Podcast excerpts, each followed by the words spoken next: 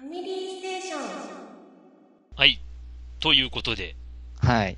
えー、なぜ、前置きが長かったのかというのが、うん。今ここに明かされる。っていうことで、なぜですかドラグンさん。そりゃあ、今回お便りが少ないから です。どんぐらい少ないかは、聞いてのお楽しみそういきますはい。はい。では、えーと、5つ目。はい。虹パパ生活さん。はい。クリンクさん、ドラグーンさん、ヨッキーさん、こんにちは。こんにちは。虹パパ生活と申します。はい。子供が生まれて時間がない問題ですが、今が一番手がかかると思います。あー。もう少し落ち,、うん、落ち着いてくれば、睡眠時間も落ち着いてくるので、うん。ゲームする時間も取れると思います。おー。ただ、睡眠時間を削ることになると思いますが、あー、結局はそっか。あとは将来的には子供と一緒にゲームをするという選択肢もありますよ。うんうんうん。それは楽しみ。今は大変だと思いますが、あっという間に過ぎますので頑張ってくださいということで。ありがとうございあまりす。がとうございます。うん。頑張ります。まあ、虹パパ生活さん。うん。もうその名の通り、二児のパパという。もう、いや、もうひ、一人でも大変ですが、二人いるってもっと大変なんだろうん。どうなんですその子育て的な面での苦労とか。うなああー、あーまあ、夜中になええ、お、お、起きてしまうっていうのも大変だけど、えうーん、まあやっぱなんかこう、日中昼寝、うちの子はなんかあんまり日中昼寝してくれないのがちょっと大変かなーっていうのあるかな。昼寝してくれると、こっちもなんかちょっと日中一休みって感じで休めるんですけど、え。うんうんうん。うん。まあなんかいろいろ奥さんの話とかいろいろ聞いて、周りの子供の話聞くと、やっぱ昼寝することしないことがやっぱり、やっぱそれぞれいるみたいで。ははうん。まあ、個性というか、うん。うん。難しいですね、そこは。うん。まあ、うん。 えあとは最近離乳食が始まって、 うん。離乳食用の食事も作らないといけなくなってきたりとか。うんうんうん。まあ、ただ、生まれた直後は本当なんか、3時間前後おきになんか起き、目が覚めて授乳とかいうのはあったんですけど、今はもう、ぶっ続けでなんか、4、5時間夜は寝てくれたりとか、うん。ほいほい。うん。まあ、確か虹パパさんの言う通り、なんかこう、徐々にやっぱなんか、楽になってくる、落ち着く、落ち着いてきたのかなとは思いますね。うんうんうん。うん。あーそういえば、その先ほどの話ですけど、はい。あのーまあ、グリンクの勤めているお店にご一家で来ていただいたんですけど、ええ。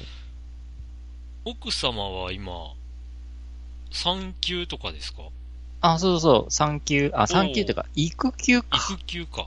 うん、産産休休からは、のなんか育、休ん 産休からの育休そうそう、産休はえ、えっと、生まれる前の数、いう1、2ヶ月から生まれた直後の1、うん2ヶ月とか、そんな感じだったかな。はあ、はあ、を産休期間でええ、それ以降休む場合は育休期間になるみたいで。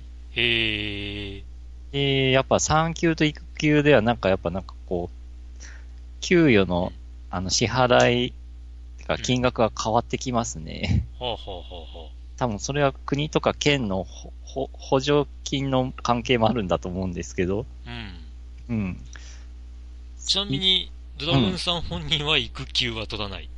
ああ、取る予定もないです し、あとなんか会会社の、なえんえ、約款、約款じゃないや、なん、なんだろう。はいはあ、い就業規則か。はい見ても、あの、育休って言葉あっても、その間は無給って書いてたんで、まあまあ、でしょうな。 うん うん。うん。奥さんの方は、育休が、なん出るには出るけども、それはどうもなんかあの、県か市からの補助が学校と、あ、学学校じゃない、職場通して、うん。あの、支払われてるっていう感じみたいでうす。ーん。まあ、そうなるんでしょうね。うん。うん。っていう感じで、今奥さんは育休中って感じで。はあはあはあ。なるほど。はい。はい。まあ、子育て情報。どしどしお待ちしてます。うんどしどしなの お待ちしておりますので。そうですね。あ、そういえばなんかツイッター上でもムッシュさんからなんかいろいろおうなんか子育てのお話いただきましたおね。ーうん、なんか自分の時間は取れないのはちゃんと子育てで参加してる証拠ですよっていう。このムッシュさんはなんか三つ子のお父さんってことで。 ええですね。うん。うん。三つ子かすげえと思って。ね、割と、あの、ね、ツイッターのお知り合いでは、あの、ね、双子の、まあ、あ、おお父さんとかお母さんとかが、ええまあ、まあ、何何人かっていうか、2組ぐらい知ってるんですけど、はうん。にしても、まあ、三つ子がいるとは思わなかったってい。ういう。ん。ええー、三つ子、いやー、六つ子はいないんですかね。ーむつ、むつ子何松とか 名前をあつけたりとか。あ、そっちですか。 お、おそ松さんですか。うん。おそ松さんの続編とかあったら、おそ松様とか、あおそ松殿とか、 ー、どんどんなんか年齢がアップしてそうな気がしますけどね。まあ、んなわけ ねえよってういう。ん。 あー、にじパパさんありがとうございまあす。りがとうごいざいます。ます。はーい。えー、す次がですね、チキさうんんですね。ですね。はい。えーと、これはですね、昨日いただいたお便り、6月21日ですね。そうですね。ええはい。あ、で、えっ、と、チキさんで、えー、ご無沙汰しています。はい。地震大丈夫でしたかはい。 これが、そうなんですよ。えー、えーと、おとといでしたっけそうですね。に20日火曜のうん10夜11時台ですね。うん。まあ、にうん地震が大分 で、うん大分県南部が震源地ええで、えー震度5強そと言われましたが、う。はい、えー我々の住む大分県中部、はい、大分市は震度3だの4だのうん。という情報です。はい。でも、僕自身自宅にいたんですけど、け意外となんか揺れた感じはしたんですけどね。ままああ、土地震度っていうか場所によるのかな。えっと、まあ、体感的に、まあ、震度4だなっていう感じでしうた。ん、うん。そまあ、それぐらいかなと思ったら3とか出たんで。最初は3って出たんですよ。ああ、それがなんか、時間が経つにつれて、大分市震度4みたいにああ表、示はなってましたけど、そうなんですよ。はじめは、あの、さ大分県内でも最大震度はなんか4だったんですけど、それがなんかちょっと時間経って、なんかこう情報が詰まってきて、修正されて、格上げされて、5強ってなって、うん。え、5, 弱を通り越してそっちに行くんだと思って。うん震度5強って書かれると、ね、ややっぱ、り一大事みたいになって、うなん、か NHK ではもう大々的に緊急放送に切り替わり、うん。で、ウバに変わってましたあねの。九九州地区のアナウンサーなのか、あうのん全国地区のアナウンサーなのかが、こう、約30秒揺れたみたいなことを言ってて、ええそんな30に長秒かはったっねえけわって、30秒もねえよって、30秒どれだけ長えと思ってん だよって、正直思いました。あーえせいぜい10秒か15秒ぐらいだと思う、僕は。まあ、そ、うん、まあそ、ん気づぐいらいたタイミングにもよるんでしょうけど、うんうんうん。もしかしたら遠い場所ほど長く揺れたのかな。どうですかね。うん。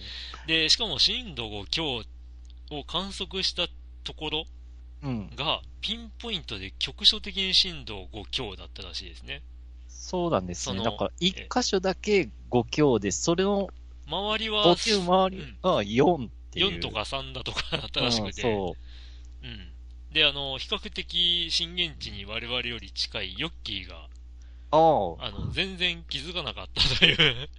あ、なんか、そうな感じなん、あ、そう言ってましたね、そういえなんかば。防災放送ってのが地区で流れて、それで目が覚めたって言ってました からね。寝てたんだ。うん。何事って思って、ツイッターとか見たら地震だって言ってて、うん。あ、そうなんだって思ったみたいですから、あー、なるほど。まあ割っていと、うう、うんん。まあ、うん。その時にツイッターとかでも、こう、 僕はぼやいたんですけど、うん。まあ、やたら30秒30秒言ってて、うん。で、その、大分放送局の人とか、うあんの、。佐伯の、あの、あ、し四季奥在と住か。の、うん、うん。まあ、人とかからは10秒ほど揺れたっていうような コメントがされてるにもかかわらず30秒、30秒言ってて、あー。あど、 どれだけ大ごとにしたいんだと思ー おう。いーや、本当に、あのー1秒って、割とこう、カウントを自分ですると、長いですからね。あー。それが30回あるって考えたら、いや、こんなに長くは揺れなかったなって、あまああのあ体感した人はわかるはずなんで、ー。ううんん。、多分ね、第一報が30秒って誰か言ったんでしょうね。うん。で、そのままずっと引きずってたんでしょ言うってたんでしょうねね。とは思うんですけど、うん。まあ、その後 NHK なんとなくつけっぱなしにして、こう、風呂に入ったりとかして、うんで出てきてみたら、こう、まあ、NHK がよくやる、あの、風景映像みたいなのが流れてて、で、あーなんか、地震の続報があり次第放送しますとか、字幕が書いてあって、うんいや多な分ってましたね、そ多れは分。続報なんかねえよと思いながら、うん。まあ多余震とか分その間になんか、NHK はいろんな場所に電話かけて被害状況をなんか取材してたんでしょうけどもうん。まあ、正直言って被害報告なしみたいな、まあ幸いえね、被害もなかったんでよかったなってことでえ、うんまあ、ちぎさん自身は大丈夫でした。大丈夫でした。はい。で、えっ、と、続きで、えーすっかりゲームから離れてしまいました。しかし、ファイアーエンブレム外伝のリメイクが出るというでは、んあごめんなさい。しかし、ファイアーエンブレム外伝のリメイクが出るというではないですか。うんというわけで、ファイアーエンブレムエコーズ買って終わりました。 お、100時間くらいかな。一周して終わりです。楽しかった。村人ループ、村人ループした魔剣士で、えー、無双という感じでした。えうんよくクリンクさんのわようにギリギリでは進まないので、それもやりたいですが、頭を使う暇がないです。かんない、うん、うん、うん、うん、んうんうんやはり子育ては時間食いますね。はい。二人になると嫁に任せっきりにもできないので、手伝ってるとテレビさえ見見れなくなります。悩ましい。気温差が激しいので皆様はお気をつけて、ではでは、ということで、ありがとうございます す。うーんと、このクリンクさんのようにギリギリでは進まないのでっていうのが、うん。なんか、な前どうなんかはどういう話しましたっけどういう意味で言ってるのかがよくわかんないんですけど、うん、すみませ。うんすみません。まあ、もしかしたらレベル上げとかの話なのかなと思うあんですが、ー、なんか前回か前々回うん似たような話してませんでしたっけなんかローこプレイは、その、あれですね、僕はあの、苦戦する敵はちゃんと苦戦したいとか、う、うん、そういう話はちょいちょいしてるんですけど、うん、うん、そういうことなのかなっていう、かもしれないですね。うん、かなとは思うんですけど、ただ、せんシミュレーションロープレイにそれが当てはまるかっていうと、ちょっと違うといえば違うんですけど、ほうほあのー僕はファイアーエムブレム嫌いではないんですけど、う。うん、一作目の途中で挫折して、うん、それから、あの、一応外伝を買ったものの、やらずに取っておいたりとかっていうような、うん。あのーまあちょっと、シミュレーションロープレイ離れをしていたわけなんですけど、ほうほあの、その理由が、まあその、えっ、と、ドラゴンナイトが登場するシナリオで、う。ほ初登場のキャラクターとかをうまく、こう、扱いきれずに、必ず誰かが死ぬっていう状況に陥って、う。ほう。何回もやり直して、もういいわって言ってやめたっていう。おお。だから、そのシナリオから初登場のやつは育てようがないわけですよ。その、ほそのシナリオ上で数限りある敵を倒すしかないんですけど、う。まあ、それをうまく立ち、まあ、立ち回せなかった自分が悪いんですけど、うん、だからそこでレベルを上げるとか上げないとかっていうのは関係なくなっちゃう話なんですけど、ううーんんまあなんか、最近のシリーズは、あの、レベル上げをできるみたいな話も、へえ。ち、まあ、ちらっと聞いたりはしてたんで、うん。あまあその辺なのかなっていう。あ。ああ。ヨッキーがいればもうちょっとなんかこうん。う、情報が、そうであするんね。かな彼はやってますからね。うん。うん。100時間か。 100時間結構、かかりますね。うん。うん。まあ、そうか。まあ、やっぱり、ね、考えながらやんないといけないでしょうし。ああ、まあ、シミュレーションうん。あの、あと、これはまあ自分がプレイした時にあんまり、まあうまく考えきれなかったからなんでしょうけど、ほあのーファイアーエムブレエムブレムシリーズの敵キャラの思考とかって本当にいやらしいというかですね、う。ほなんというか、ちょっとでも、一歩でも、その敵の攻撃に、まあ、届く場所に行ってしまうと、う。うん。一気に袋叩きに合うんですよ。へと。ころがそこに行かなかったりすると、敵は全く動かなかったりするんですよ。ほだから、その辺もいやらしいなぁと。う。思ったへえ。り、だからそこをなんかどううまく立ち回らせるかっていうのがほ非常に、まあ、もしかしたら今やればある程度はこうねうまくいけるのかもしれないんですけどう。ほ幼かった自分には全然ダメで う。へえ。こその後、うん、その後シミュレーションロープレって本当に苦手でう。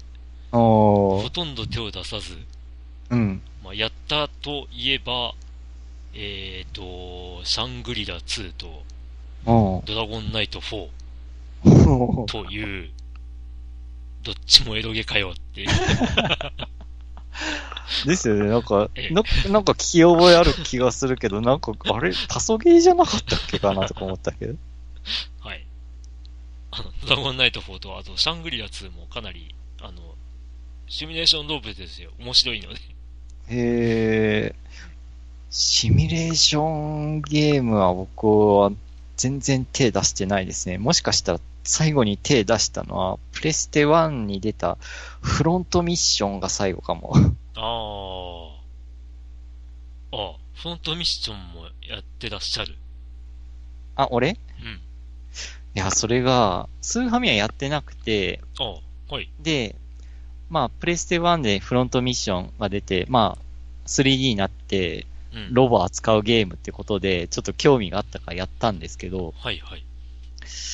まあ、まあ、まあ、シミュレーション系は自分、あなんかややってて、あ苦手だなっていうのもあったし、あと、うん一命的に辛かったのが、プレステ1のフロントミッションは、なんか、読み、CD の読み込み頻度が高くて、あなんかすごくこう、お重いっていうか、なんていうか、テンポがあ、はいはいはい。遅いっていうか、うはいはいん、ちょっとこう、その辺でもストレスが溜まって、結うん局、挫折しました。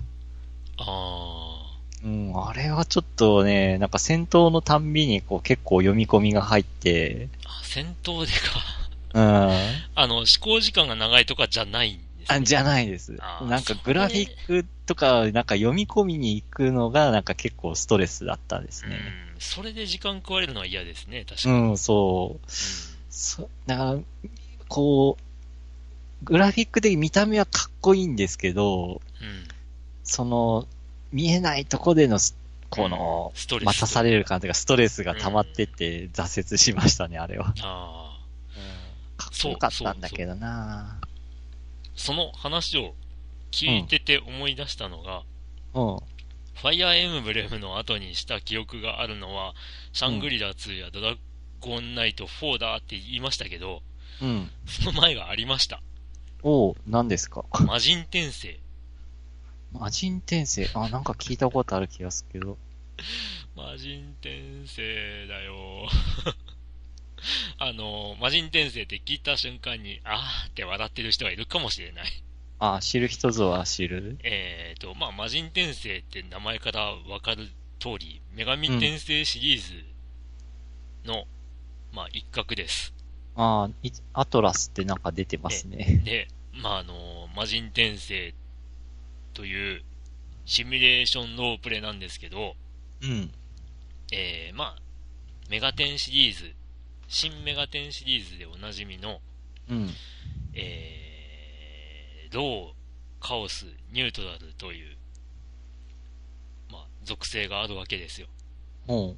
でですね、えー、まあ、普通、シミュレーションロープレって、うん。主人公ターンとうん。敵ターンってあるじゃないですか。うん。それに加えてこのゲーム、ニュートラルターンってのがあるんですよ。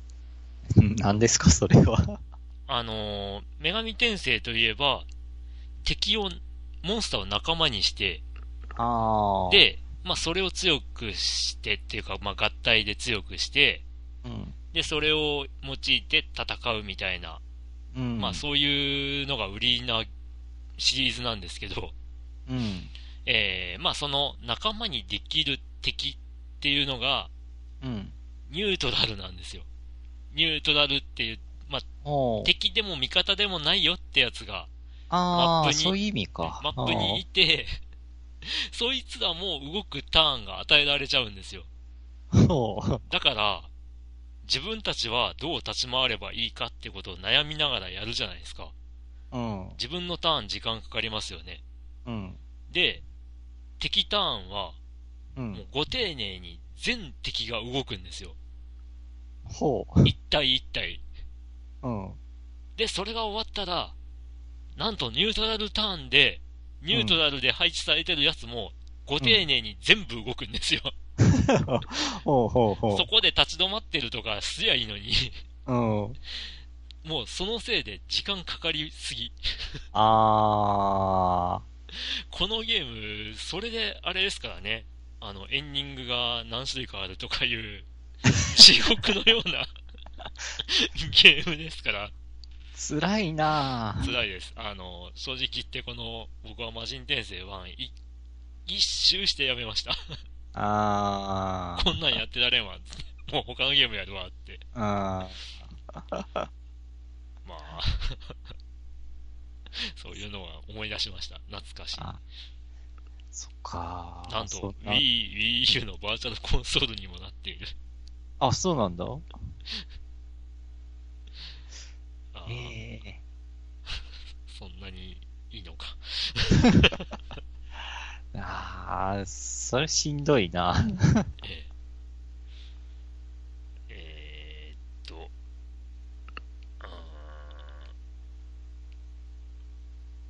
うチキさんのお話ですか。ーんあ、えーっと、いや、ま、魔人転生のことで、まあいいや。はい。まあいろいろちょっと調べてみようと思ったんですけど、まあ、あまあこあれ、は、まあ他のいいか人の評価もんそんな感じなのかしら。なあ、どうなんでしょうね。 僕がイライラしただけかもしれないですけど。ああ、あー、えっと、マルチエンディング。 今までの行動によってエンディングが3通りに分岐する。うん。えー、新女神転生の同カオスのくくりとは違い、ライト、ニュートラル、ダークうん。というもの、ニュアンスとしてはグッド、ノーマル、バッドといった感じ。ほう。えー、ということがあるんですが、 えー後半になると、じゃあ戦闘マップが序盤から無駄に広く、うん。移動に時間がかかるうん。という問題点とかが挙げられてますが、うん。うん、ターンが長えっていうことはあんまり書いてないな。おー。 意外と見過ごされてるのかな。今僕が見てるのは、あの、ゲームカタログアットウィキっていうページです。ああ、ほうほ判定はなしになっているんで、まあ、盆作って感じなんですかね。う。ああ。評価的には。ええまあ、よく話題話で言われるメガドライブのうん。大戦略が、あの、 何でしたっけ、学校にい行く前に自分のターン終了して、ほ学校から帰ってきたら、あの、まだ敵のターンが終わってなかったとかっていうう。ええ何それ。あの、本当か嘘かわかんない。むちゃくちゃ時間かかりすぎるっていう、おまあそういうゲームも、あの、シミュレーションゲームではありますので、ああ。 シミュレーションゲーム。まあ、戦略シミュレーションですね。うん。うん。そっかー。 まあ、シミュレーションゲームでもほんといろいろあるな。え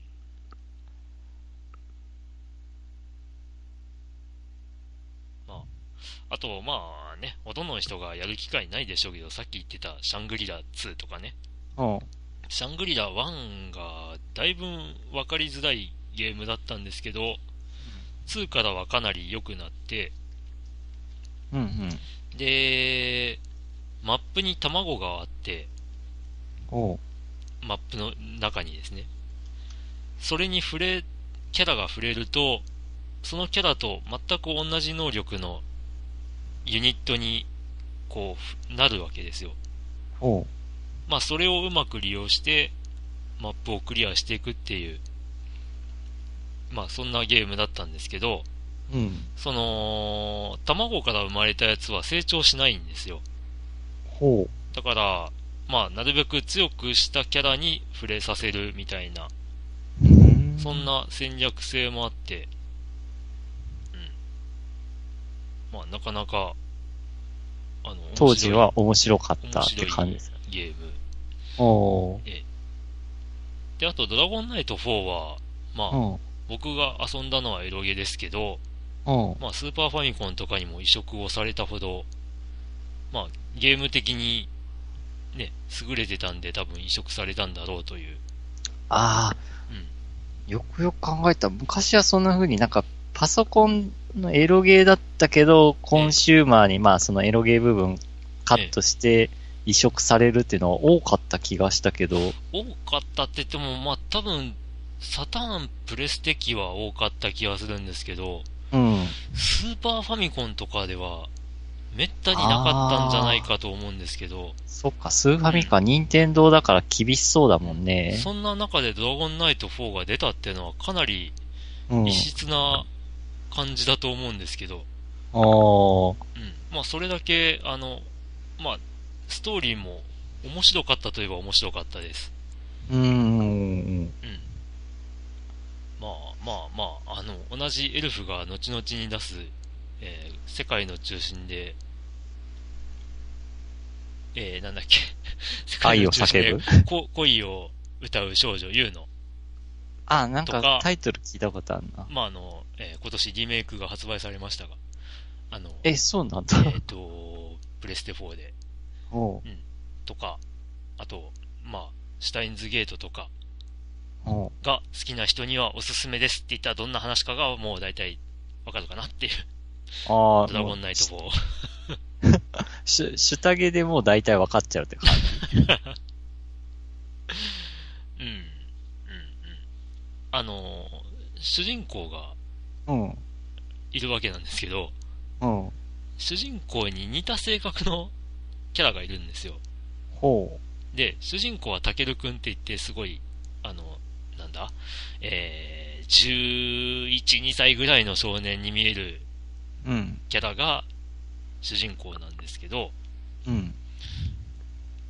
まあその仮面をかぶった謎の人物がいて、そいつが実に主人公っぽい、あ、たけるくんじゃない、かけるくんだな、ほう。がいるわけなんですけど、ほうほまあ、そいつの正体が、後々わかるという。う。へえ。ただ、なるほどとは思わせてくれるストーリーなんですけど、うん。うん、僕はそこがめんどくせえと思って やめちゃったっていう経緯はあります。おーまあ、ぶっちゃけ2周しないといけないっていう、あ、一周だけじゃダメなんだ。 1周じゃダメなんですよ。へえ。で、まあ、2周目があるという、 おー。まあそんなゲームです。おー。ドラゴンナイト4すごいな。ほんと、いろいろ移植されている。あ、そうなんだ。コンシューマー的にはスーファミ、プレステ、うん。 PCFX あ、も PCFX 出。てますね。うん。えーまあ、戦略シミュレーション好きな方は、興味を持たれましたらやってみるとお面ー。白いかもね。っていう、おすすめですと。 B おすすめです。 おへえ。か。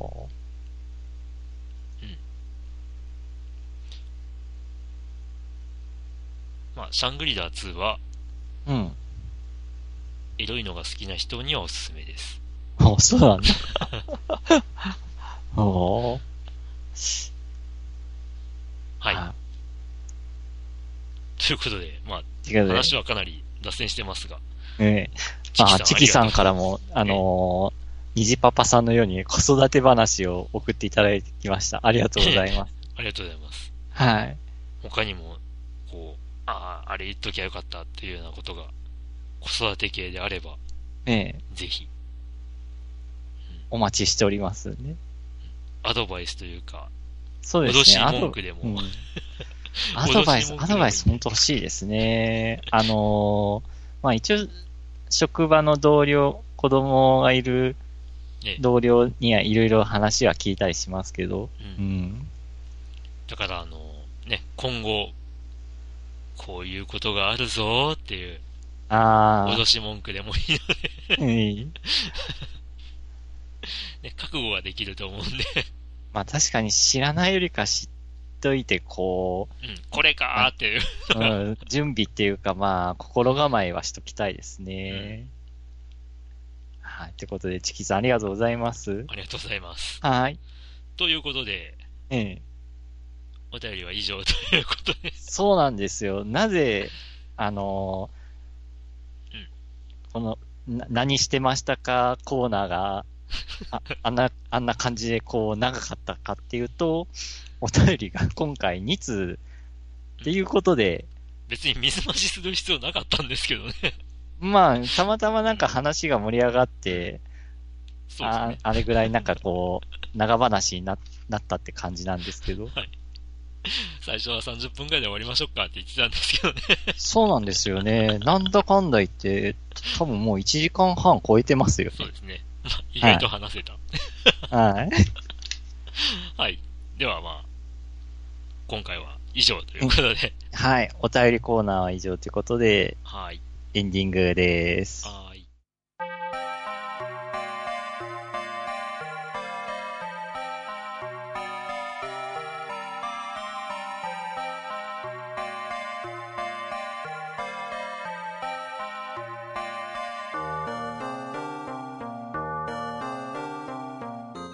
ということで、はえいーお疲れ様です。あお疲れ様です。エンディングコーナーです。はい。はい。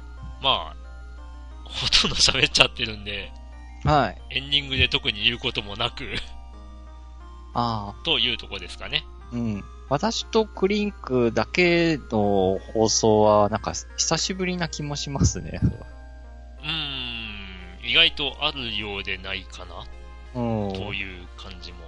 はい。まあ、今回お便り2通でしたけど、引き続きお便りお待ちしてますんで。 はい。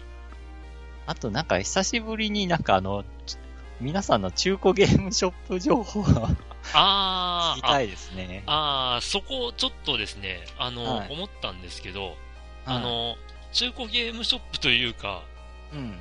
あの、セガサターンソフト内容問題。あああ、ない、ないよ。あ、な見当たらない。見当たらない見つよ問題なんですけど、これが拡大してまして、からないおうもはや、プレステ2ソフトもあんまないよ問題。あ、そっち、そっちもうん。話が広がってます か。そうですね。プレステ1もないじゃないんですけど、あうん。やっぱ、もう、出回ってる数はもう本当少なくなった気がしますね。まあ、どっかに集まってるのかもしれないですけど、ひあ。ょっとするとその、あーうん。まあ、あの、首都圏とか、うん。まあ、大都市圏とかに、こう、なんていうか、買い取られていっちゃってるのかもしれないんですけど、うん。うん。こっち側はもう本当に、あのー中古ゲームを扱ってる店に行くたびにチェックするんですけど、うん。ほとんど品揃えは変わらずって感じで、ああ。たまになんかぴょこっと、あ、これ前なかったみたいなのがあるのはあるんですけど、ああ。でも本当にそれは稀って感じで、へ、減っても増えることはないってことか。まあそうですよね。あうん。まあプレステ系はあのね、その PS アーカイブスとかであ。あ結構配信はまあ割とされてる方っちゃ方なんで、あ。うん。まああのいいのかなとは思うんですけど、うん。プレステ2が問題ですよね。ほプレステ2がやっぱりなんで扱えなくなったかってこれもやっぱりサターンとかと同じように遊べるハードがう。うん。まあ失われつつあるっていうああ。もうプレステ2本体はないですしそのもうん。う生産されてないですし、中止にうんなったんか。でまあ当然ね初期の頃のプレステ3もそんな数出回ってなかったでしょうし、ああ。うんでねプレステ4には当然互換はないですしうん。でねプレステナウかなんかで遊べるよみたいなこと言ってたけどうん。あんまりそれも広まっておらずみたいなうーん。感じ。で、まああのプレステ2のソフトも欲しいって人はまあ買って手放さないみたいなあ状あ。況になっちゃってるのかなっていうのはありますねああ、ほんとでも中古ショップにあったソフトどこ行ったんだろうんだから、よしうなまあ海外に流出あんまりしてほしくないけど。海外にはそんなにはないんじゃないかと思うんですよあそこまでは影響なさそうな気がするんですよ、まあ、特にうんプレステ2とかは。あ。ああ。うでも前でなんかお便りでありましたよね。なんか海外ん。の人がなんかこう、買いあさって持ってってるっていう。あれはなんかサターンとか初期のプレステとかその辺ぐらいでしたっけうんまあ、その辺の話題、まあさ、特にサターンの話題の時ですね。うん。うん。なんですけど、あとはまあ、ファミコンカートリッジあは、まあ、これは多分レトロフリークの影響かなと。うん。あ。あもうごそっとなくなりましたね。あ。あ、本当ええしかも、値段がやっぱり、皆さん言ってる通り、ちょっと高くなったっていう。ええー。 150円とかだったゲームが平気で580円とか、えええそうなんだ。そんな、価格になってたり、そんなプチ特需が出てたんだ。うん、ですね、うん、ただまあその辺レトロフリークの遊びをまあ気づいてるというか知っちゃってる人は、まあ、当然数少ないとは思うんですけどねうーん。うんまあ、本当に僕とかみたいな人がうん。こうやっぱりレトロゲーを今なお遊ぶ人がうん。注目して買ってあこれは便利だだったらあれも買って遊ぼうみたいなあ。ああ。そういうノリなんだろうなとあ自分もそう思うのであ。ああ、そっうかん。だからまあやっぱりこれはしょうがないのかなとはああ。思いますね流れ的にあうんやあっぱ、 ない、なくなりますよ、やっぱり。ものだし。ああ、まあ、まあ、強いて言えば、まあ、そういう都市圏とかに、まあ、こう、保管じゃないけど、まあ、うん一応集まっててくれたらいいなとは思うけどね。せうん、なんかこう、廃棄処分だけはやめてねって感じはしますけど。まあそうですね。うん。 PC98 機のパソゲーとか、本当もう多分、うん失われて、もう、この世に存在しないゲームとかありそうですからね。ああ、特にその頃って、え、フロッピータイプになるんかなうん、そうですね。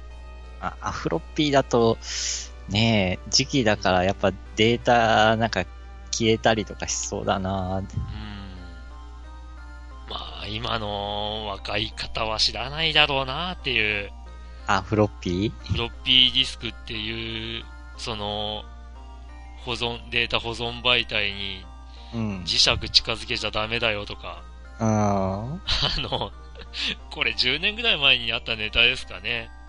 おあのーこの、このフロッピーディスクに入っているデータの何とかをしておいてって、伝言とともに、うん。あの、冷蔵庫のドアにマグネットで貼り付けられてたっていう ネタがあって、ええー。やっぱフロッピーの扱い知らんやつがやってんだなっていうような、 そういう話題話がが。あったんですけど。それ、すげえな。うんただあの逆に僕らの世代だとえ CD とか時期近づけて大丈夫なのみたいなそういう感覚ってなかったですかあ、CD? CD というか、まあ、CD ロムですねああ、そ、磁石は、うん、なかったかな。うんかろうじて。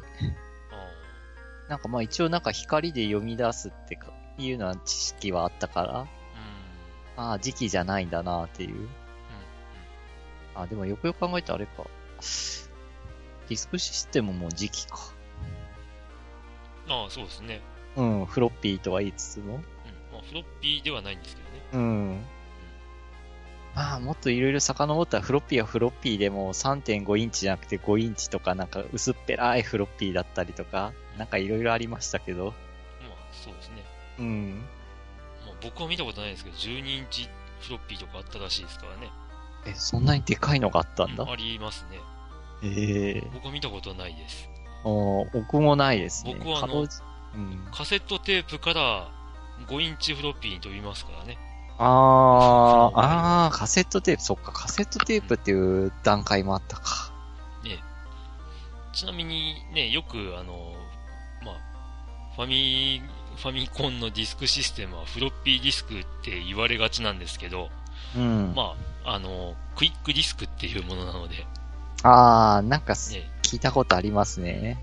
まあ、種類としてはディスク、磁気ディスクっていう、うん。まあ、フロッピーディスクと同じ、うんえ。え記憶のさせ方なんで、時期を近づけるとダメなん ですけど、うん。はあもうなんか、ちょっとお、おっさんホイホイな話になっちゃいました が。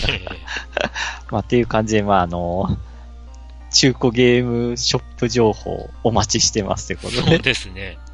あなたの近所の中古ショップは元気ですかっていうのと合わせて、うん。あのーレトロゲームど、どのくらいまでまだあるか。あ、置いてますかと。えうん。えもうサターンが急激になくなっていったのは、まあもうしょうがないとして。 うん。うん。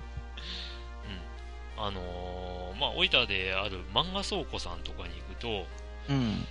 えっ、と、森町っていう、まあ、町に、森町店っていううん。ところにはですね、PC エンジンのスーパー CD ロムロムとか、ほう。メガ CD とかほが、まあまあまああるんですよ。う。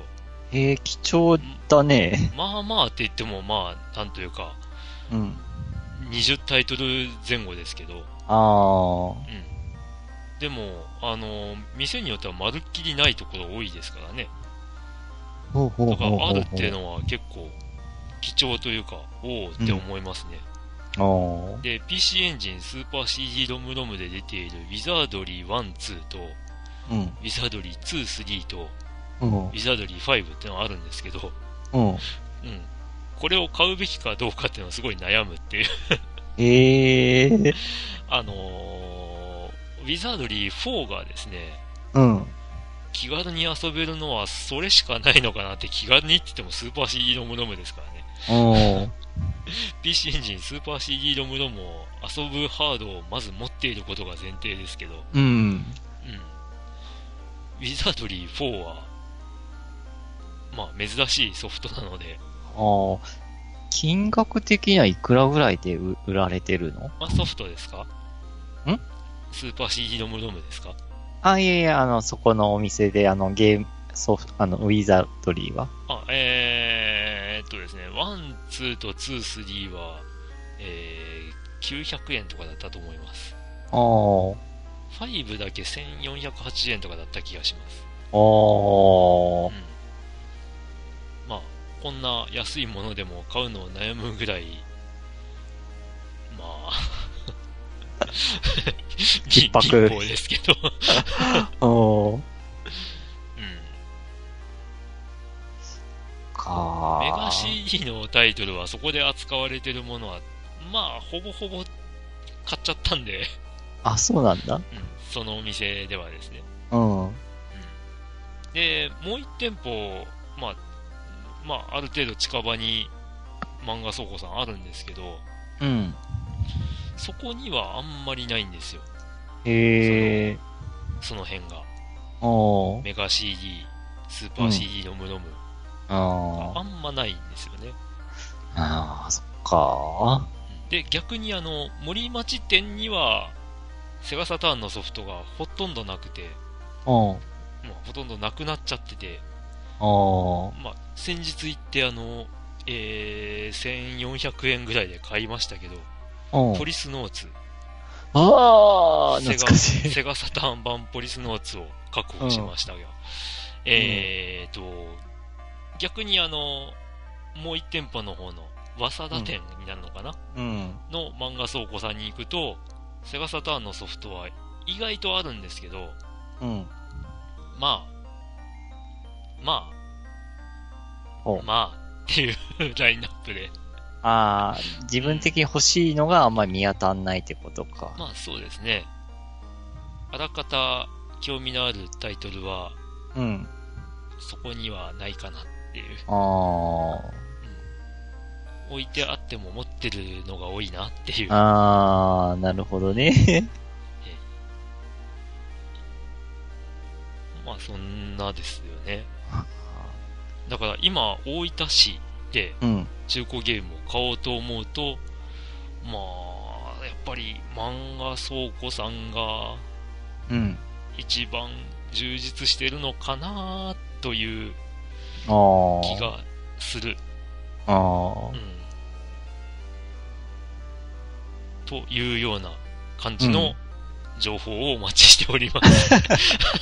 そう。み皆さんの地域でのそういう情報をうんお待ちしてます。いつか、ある程度、こう、うん余裕ができたうんクリンクがあなたの街に、 いいソフトねえが、って言いながら、買いに出かけるかもよ行くかもしれなんてね。と。うん。かはい。 割ーとて、な感じですかね。はい。はい。というようなことを言いながら、もう、夜は更けておりますが、あ、そうですね。はい。 はい。お便りお待ちしております。ええはい。で、えっ、と、まあ、もうこれはもう年間行事になりつつあるので、 はい。あのーね、本格的な告知は9月ぐらいになるとは思いますが、 はい。あの、フミステゲーム大賞は、うん。あのーまあ、ありますんで、そうですね。ま今年もし、今年もしますっていうか、来年もしますっていう表現なんか、どっちなんかあ、まあ、まあ、今年もでいいんじゃないですかね。うん。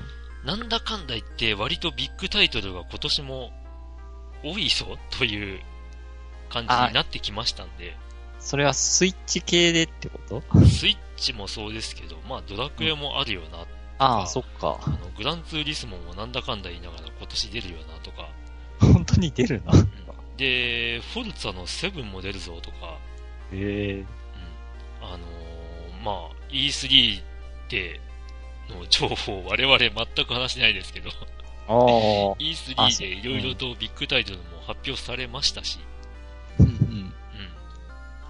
うんまあ、あのー ゲーム対象があるぞっていうことも頭の隅に置いておいていただいて、えーゲームを楽しんで、うん。これは面白かったぜっていうのはぜひ投票いただければと思っておりますので、はい。